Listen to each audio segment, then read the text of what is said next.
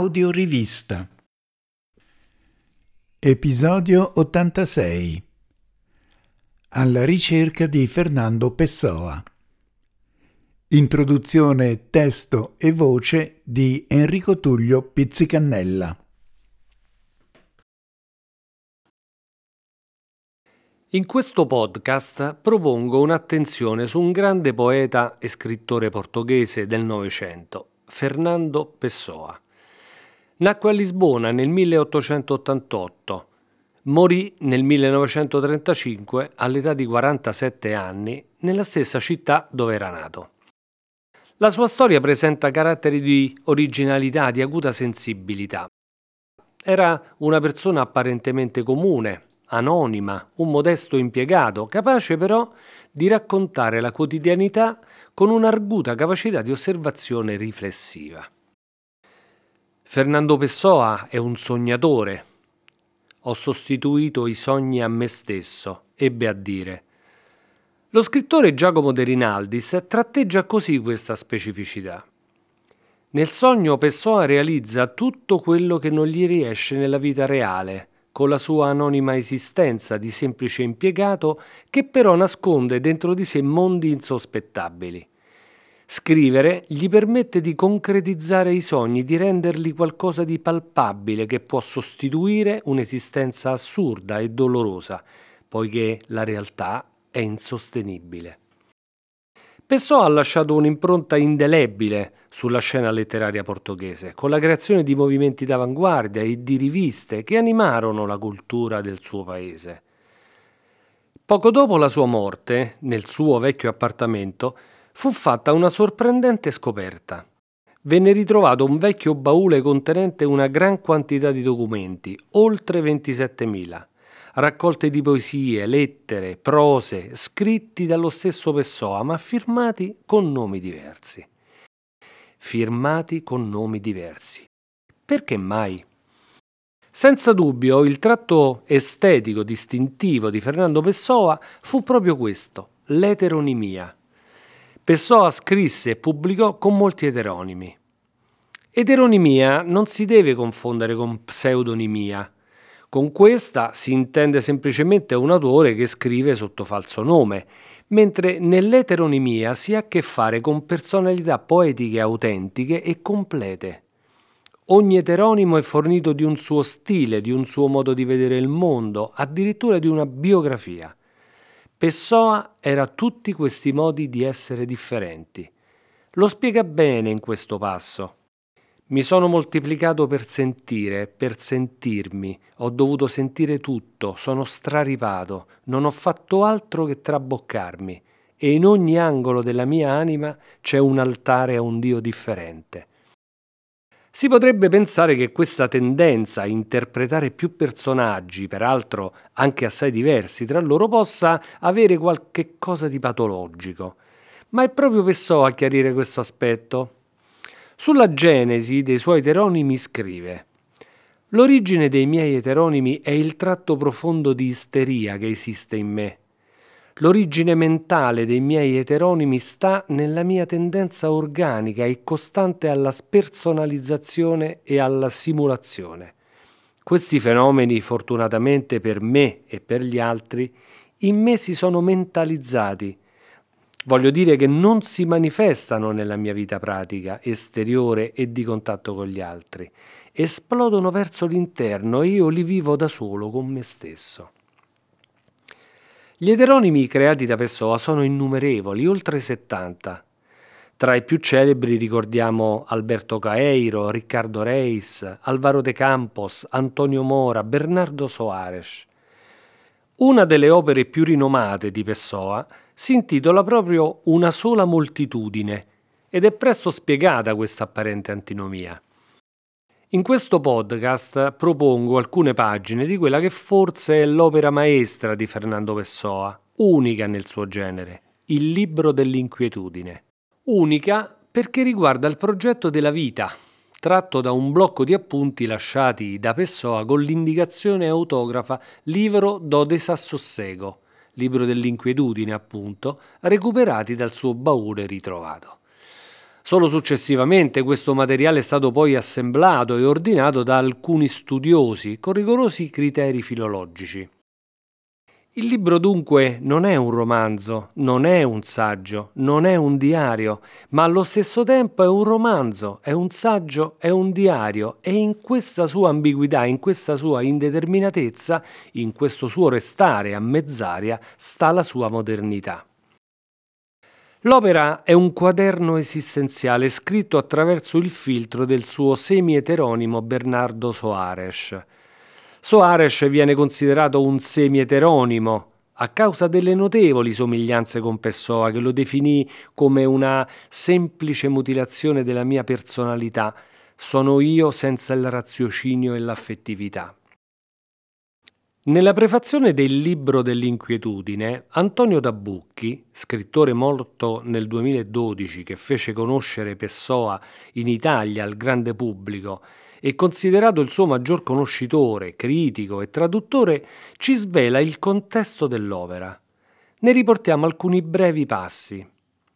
Bernardo Soares è un uomo che sta a una finestra, taciturno e solitario, egli se ne sta dietro ai vetri a spiare la vita. Una vita esterna e reale, ma che si svolge estranea a lui, anche se gli transita accanto. È una vita interiore e inventata. Perché la finestra di Bernardo Soares ha le imposte che si possono aprire nei due sensi, sul fuori e sul dentro. Su questi due paesaggi che si intersecano e si confondono, Soares va scrivendo minuziosamente, con la maniacale puntigliosità del contabile, il suo diario. Grandioso zibaldone fatto di giornali intime, di riflessioni, di appunti, di impressioni, di meditazioni, di vaneggiamenti e di slanci lirici che egli chiama libro e che noi potremmo chiamare romanzo. La scelta dei brani proposti rappresenta solamente una personale preferenza pagine che mi hanno colpito particolarmente. Una scelta peraltro difficile perché il libro è denso di suggestioni che toccano le nostre corde interiori e che alla fine fanno pensare e riflettere. E qual è il dono più grande di un libro se non quello di farci pensare?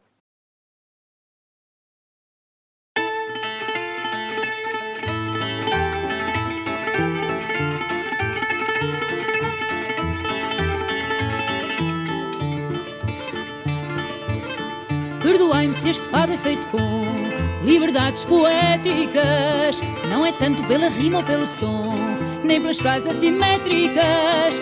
É apenas que o ciúme violento que tanta vez o fado canta. Neste fado é só um lume bem mais lento, bem mais breve. Brano 1 Sono entrato dal barbiere con la disposizione consueta col piacere che mi dà il fatto di poter entrare senza imbarazzo nei luoghi conosciuti. La mia sensibilità al nuovo è terribile, mi sento calmo solo nei luoghi in cui sono già stato. Mentre mi accomodavo sulla poltrona, mi è venuto fatto di domandare al garzone che mi stava collocando intorno al collo un lino freddo e pulito come stesse il suo collega che serviva alla poltrona accanto, quel tipo spiritoso, più anziano di lui, che era malato. Gliel'ho domandato senza che mi premesse sapere, è stata una domanda suggerita dal luogo e dal ricordo. È morto ieri, mi ha risposto, senza tono, la voce che stava dietro di me e le cui dita stavano finendo di inserire l'asciugamano tra la mia nuca e il mio colletto tutto il mio immotivato buon umore è svanito all'improvviso, come il barbiere della poltrona accanto, assente per l'eternità. È sceso il freddo sui miei pensieri, non ho detto niente. Nostalgia. Ho nostalgia perfino di ciò che non è stato niente per me, per l'angoscia della fuga del tempo e la malattia del mistero della vita volti che vedevo abitualmente nelle mie strade abituali, se non li vedo più mi rattristo, eppure non mi sono stati niente se non il simbolo di tutta la vita. il vecchio anonimo dalle ghette sporche che mi incrociava sempre alle nove e mezza del mattino? Il venditore zoppo dei biglietti della lotteria che mi seccava senza successo? Il vecchietto tondo e rubizzo col sigaro in bocca che sostava sulla porta della tabaccheria? Il pallido tabaccaio? Cosa ne sarà stato di tutti costoro che solo per averli sempre visti hanno fatto parte della mia vita? Domani anch'io scomparirò da Rua da Prata, da Rua dos Douradores, da Rua do Franqueiros.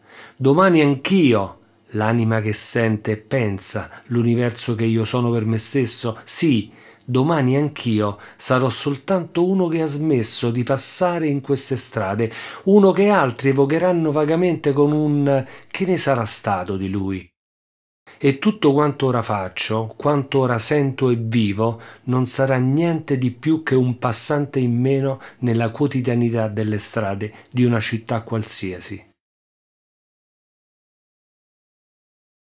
Brano 2 All'improvviso oggi ho dentro una sensazione assurda e giusta. Ho capito, con una illuminazione segreta, di non essere nessuno nessuno, assolutamente nessuno. Nel ballenio del lampo, quella che avevo creduto essere una città era una radura deserta, e la luce sinistra che mi ha mostrato me stesso non ha rivelato nessun cielo sopra di essa. Sono stato derubato dal poter esistere prima che esistesse il mondo. Se sono stato costretto a reincarnarmi, mi sono reincarnato senza di me senza essermi reincarnato. Io sono la periferia di una città inesistente, la chiosa prolissa di un libro non scritto. Non sono nessuno, nessuno. Non so sentire, non so pensare, non so volere, sono una figura di un romanzo ancora da scrivere che passa aerea e sfaldata senza aver avuto una realtà, fra i sogni di chi non ha saputo completarmi. Penso in continuazione, sento in continuazione, ma il mio pensiero è privo di raziocinio, la mia emozione è priva di emozione. Da una botola situata lassù sto precipitando per lo spazio infinito in una caduta senza direzione, infinitupla e vuota. La mia anima è un maelstrom nero, una vasta vertigine intorno al vuoto, un movimento di un oceano senza confini intorno ad un buco nel nulla, e nelle acque, che più che acque sono turbini, galleggiano le immagini di ciò che ho visto e sentito nel mondo. Vorticano case, volti, libri, casse, echi di musiche e spezzoni di voci in un turbine sinistro e senza fondo. E io, proprio io, sono il centro che esiste soltanto per una geometria dell'abisso, sono il nulla intorno a cui questo movimento gira come fine a se stesso, con quel centro che esiste solo perché ogni cerchio deve possedere un centro.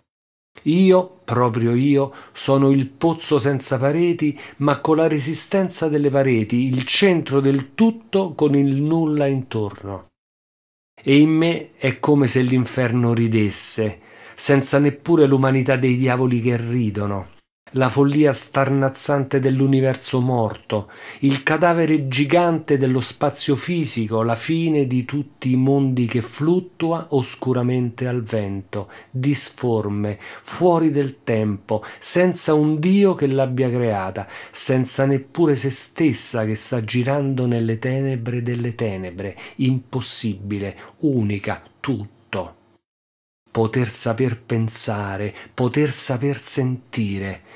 Mia madre è morta molto presto ed io non l'ho conosciuta. Brano 3 Questa è una giornata nella quale mi pesa, come un ingresso in carcere, la monotonia di tutto. Ma la monotonia di tutto non è altro che la monotonia di me stesso, Ciascun volto, anche lo stesso che abbiamo visto ieri, oggi è un altro, perché oggi non è ieri. Ogni giorno è il giorno che è, e non ce n'è mai stato un altro uguale al mondo. L'identità è solo nella nostra anima, l'identità sentita con se stessa, anche se falsa, attraverso la quale tutto si somiglia e si semplifica. Il mondo è cose staccate e spigoli distinti, ma se siamo miopi, esso è una nebbia insufficiente e continua. Il mio desiderio è fuggire, fuggire da ciò che conosco, fuggire da ciò che è mio, fuggire da ciò che amo.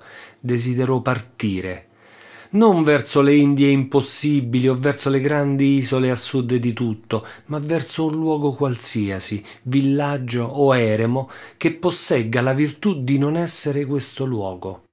Non voglio più vedere questi volti, queste abitudini e questi giorni, voglio riposarmi da estraneo, dalla mia organica simulazione. Voglio sentire il sonno che arriva come vita e non come riposo. Una capanna in riva al mare, perfino una grotta sul fianco rugoso di una montagna mi può dare questo.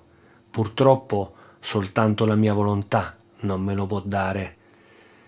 La schiavitù è la legge della vita e non c'è altra legge perché questa deve compiersi senza possibile rivolta o rifugio da trovare. Certuni nascono schiavi, altri diventano schiavi, ad altri ancora la schiavitù viene imposta. L'amore codardo che tutti noi proviamo per la libertà, libertà che se la conoscessimo troveremmo strana perché nuova e la rifiuteremmo, è il vero indizio del peso della nostra schiavitù. Io stesso, che ho appena detto che desidererei una capanna o una grotta per essere libero dalla noia di tutto, che poi è la noia che provo per me, oserei forse andare in quella capanna o in quella grotta, consapevole che dato che la noia mi appartiene, essa sarebbe sempre presente? Io stesso che soffoco dove sono e perché sono, dove mai respirerei meglio se la malattia è nei miei polmoni e non nelle cose che mi circondano? Io stesso che ardentemente sogno il sole puro e i campi liberi, il mare visibile e l'orizzonte largo, chissà se mi adatterei al letto o al cibo o a non dover scendere otto rampe di scale per arrivare alla strada, o a non entrare nella tabaccheria dell'angolo o a non scambiare il buongiorno con l'ozioso barbiere. Quello che ci circonda diventa parte di noi stessi, si infiltra in noi nella sensazione della carne e della vita e quale bava del grande ragno ci unisce in modo sottile a ciò che è prossimo, imprigionandoci in un letto lieve di morte lenta dove dondoliamo al vento. Tutto è noi e noi siamo tutto. Ma a che serve questo se tutto è niente? Un raggio di sole, una nuvola il cui passaggio è rivelato da un'improvvisa ombra, una brezza che si leva, il silenzio che segue quando essa cessa, qualche volto, qualche voce, il riso casuale fra le voci che parlano e poi la notte nella quale emergono senza senso i geroglifici infranti delle stelle. Brano 4 Oggi che mi opprimeva il corpo quell'angoscia antica che a volte straripa, non ho mangiato molto e non ho bevuto, come di norma bevo, in quel ristorante, anzi trattoria, nel cui mezzanino fondo la prosecuzione della mia esistenza. E mentre stavo uscendo, il cameriere, accorgendosi che metà del vino era rimasta nella brocca, si è girato verso di me e mi ha detto a stasera, signor Soares, e auguri per la sua salute. Al suono di clarino di questa semplice frase il mio animo si è rischiarato, come se in un cielo annuvolato il vento all'improvviso scacciasse via le nuvole. E allora ho capito quello che non avevo mai capito chiaramente, che questi camerieri dei caffè e dei ristoranti, questi barbieri, questi facchini di strada provano nei miei confronti una simpatia spontanea e naturale sulla quale non posso contare da parte della gente che frequento con maggiore intimità. Intimità, per modo di dire. La fraternità ha delle sfumature. Alcuni amministrano il mondo, altri sono il mondo. Fra un miliardario americano con possedimenti in Inghilterra o in Svizzera e il sindaco socialista di un paese non c'è differenza di qualità, ma soltanto di quantità. Sotto costoro noi, gli amorfi, il caotico drammaturgo William Shakespeare, il maestro di scuola John Milton, il vagabondo Dante Alighieri, il garzone che ieri mi ha fatto una commissione, il barbiere che mi racconta barzellette o il cameriere che mi ha appena mostrato il suo fraterno interesse per la mia salute perché avevo bevuto soltanto la metà del vino. Brano 5 una sola cosa mi meraviglia più della stupidità con la quale la maggior parte degli uomini vive la sua vita, l'intelligenza che c'è in questa stupidità. La monotonia delle vite comuni è apparentemente terribile. Sto pranzando in questo dozzinale ristorante e guardo oltre il banco la figura del cuoco e vicino a me il vecchio cameriere che mi serve come da trent'anni credo serve in questa trattoria. Che vita è la vita di questi uomini? Da quarant'anni quell'uomo passa quasi tutta la giornata in una cucina. Gli sono consentite brevi pause, dorme poche ore, ogni tanto torna al suo paesino dal quale rientra senza esitazione e senza dispiacere Mette da parte lentamente denaro lento che non intende spendere. Si ammalerebbe se dovesse lasciare definitivamente la sua cucina per i campi che ha comprato in Galizia. Sta a Lisbona da quarant'anni e non è mai stato alla rotonda né a un teatro, solo una volta al Coliseo. Pagliacci nelle riposte vestigia della sua vita. Ignoro con chi si è sposato e perché. Ha quattro figli e una figlia e il suo sorriso, nel chinarsi dall'altra parte del banco, esprime una grande, solenne, soddisfatta felicità. Egli non simula e non ha motivo di simulare. Se sente questa felicità significa che ce l'ha davvero e il vecchio cameriere che mi serve e ha appena posato davanti a me quello che deve essere il milionesimo caffè nell'atto di posare un caffè sui tavoli? Conduce la stessa vita del cuoco, a soli quattro o cinque metri di distanza. Quei metri che separano colui che si muove nella cucina da colui che sta nella sala da pranzo della trattoria. Per il resto ha solo due figli, va più spesso in Galizia, ha visto più Lisbona dell'altro e conosce Oporto, dove ha vissuto per quattro anni, ed è ugualmente felice. Rivedo con una meraviglia sgomenta il panorama di queste vite e nel provare spavento e pena e sdegno mi accorgo che non provano spavento né pena né sdegno proprio coloro che ne avrebbero tutto il diritto, coloro che vivono quella vita. È questo l'errore centrale dell'immaginazione letteraria. Essa suppone che gli altri sono noi e che devono sentire come noi. Ma per fortuna dell'umanità ogni uomo è soltanto chi è e al genio è concesso soltanto di essere qualche persona in più.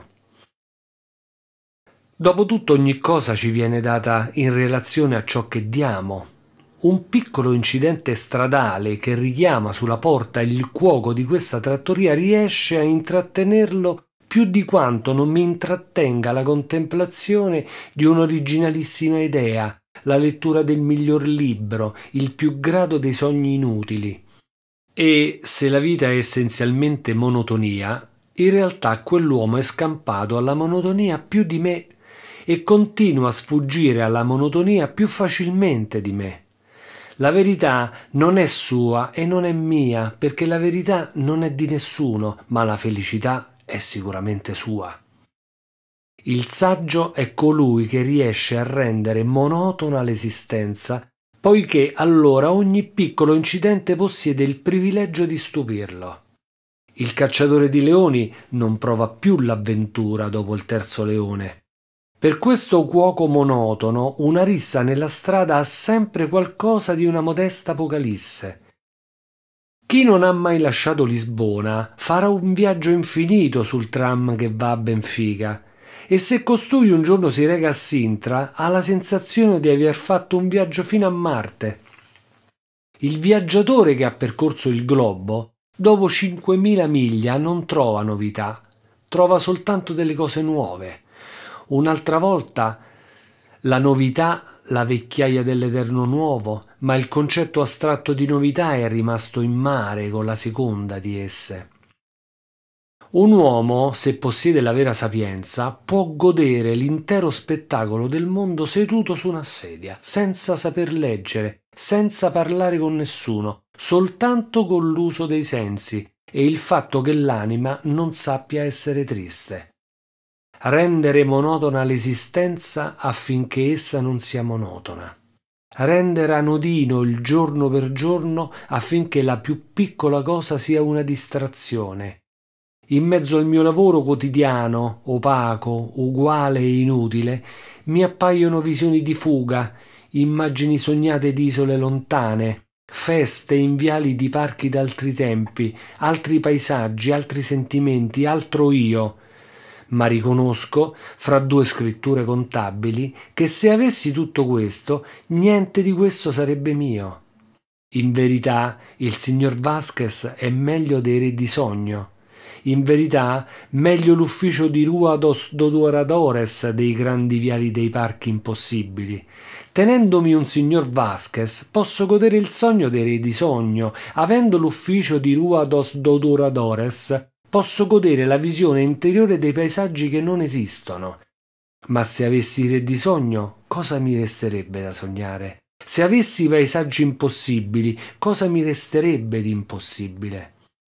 La monotonia, l'opaca somiglianza dei medesimi giorni, la mancanza di differenza fra oggi e ieri, che ciò mi rimanga sempre, con l'anima sveglia per divertirmi con la mosca che mi distrae e svolazza a caso davanti ai miei occhi, con la risata che si innalza volubile dalla strada, con il grande senso di liberazione dell'ora di chiusura dell'ufficio, col riposo infinito di un giorno festivo.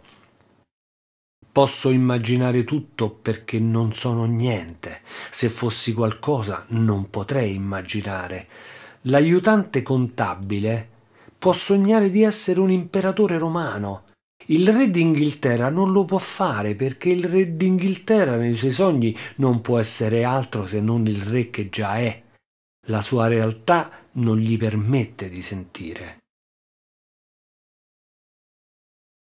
Brano 6 Fin dal primo mattino, a dispetto della consuetudine solare di questa città chiara, un manto leggero di nebbia, indorato a poco a poco dal sole, avvolgeva la successione delle case, la mancanza di soluzione degli spazi, i dislivelli del terreno e degli edifici. Poi, al sopraggiungere del mattino pieno, la bruma leggera ha cominciato a sfilacciarsi e a dissolversi in maniera indefinibile, con aliti di ombre di veli. Verso le dieci soltanto l'azzurro torbido del cielo rivelava il passaggio della nebbia. Con la caduta della maschera offuscante, il volto della città è risorto come se una finestra si spalancasse, il giorno già alto si è alzato. Si è verificato un leggero cambiamento nel rumore di ogni cosa. Poi altri rumori si sono levati. Un'intonazione di azzurro si è insinuata persino nelle pietre delle strade e nell'aura impersonale dei passanti. Il sole era caldo, ma di un caldo ancora umido la nebbia ormai inesistente lo filtrava in modo invisibile.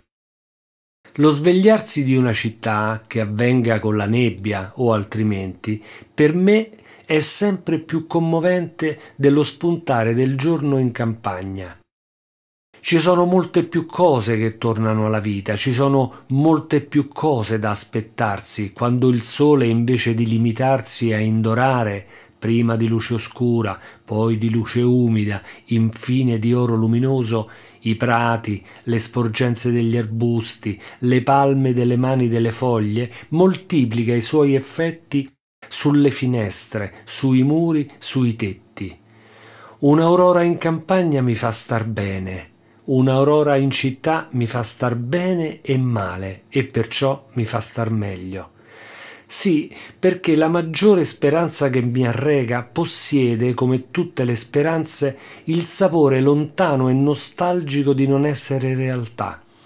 Un mattino in campagna esiste, un mattino in città promette. Il primo fa vivere, il secondo fa pensare. E io sentirò sempre, come i grandi maledetti, che è meglio pensare che vivere.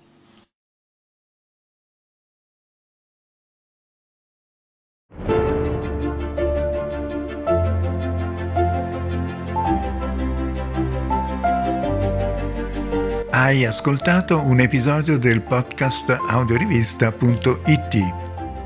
Se l'episodio ti è piaciuto, rimani in contatto e iscriviti gratuitamente al sito.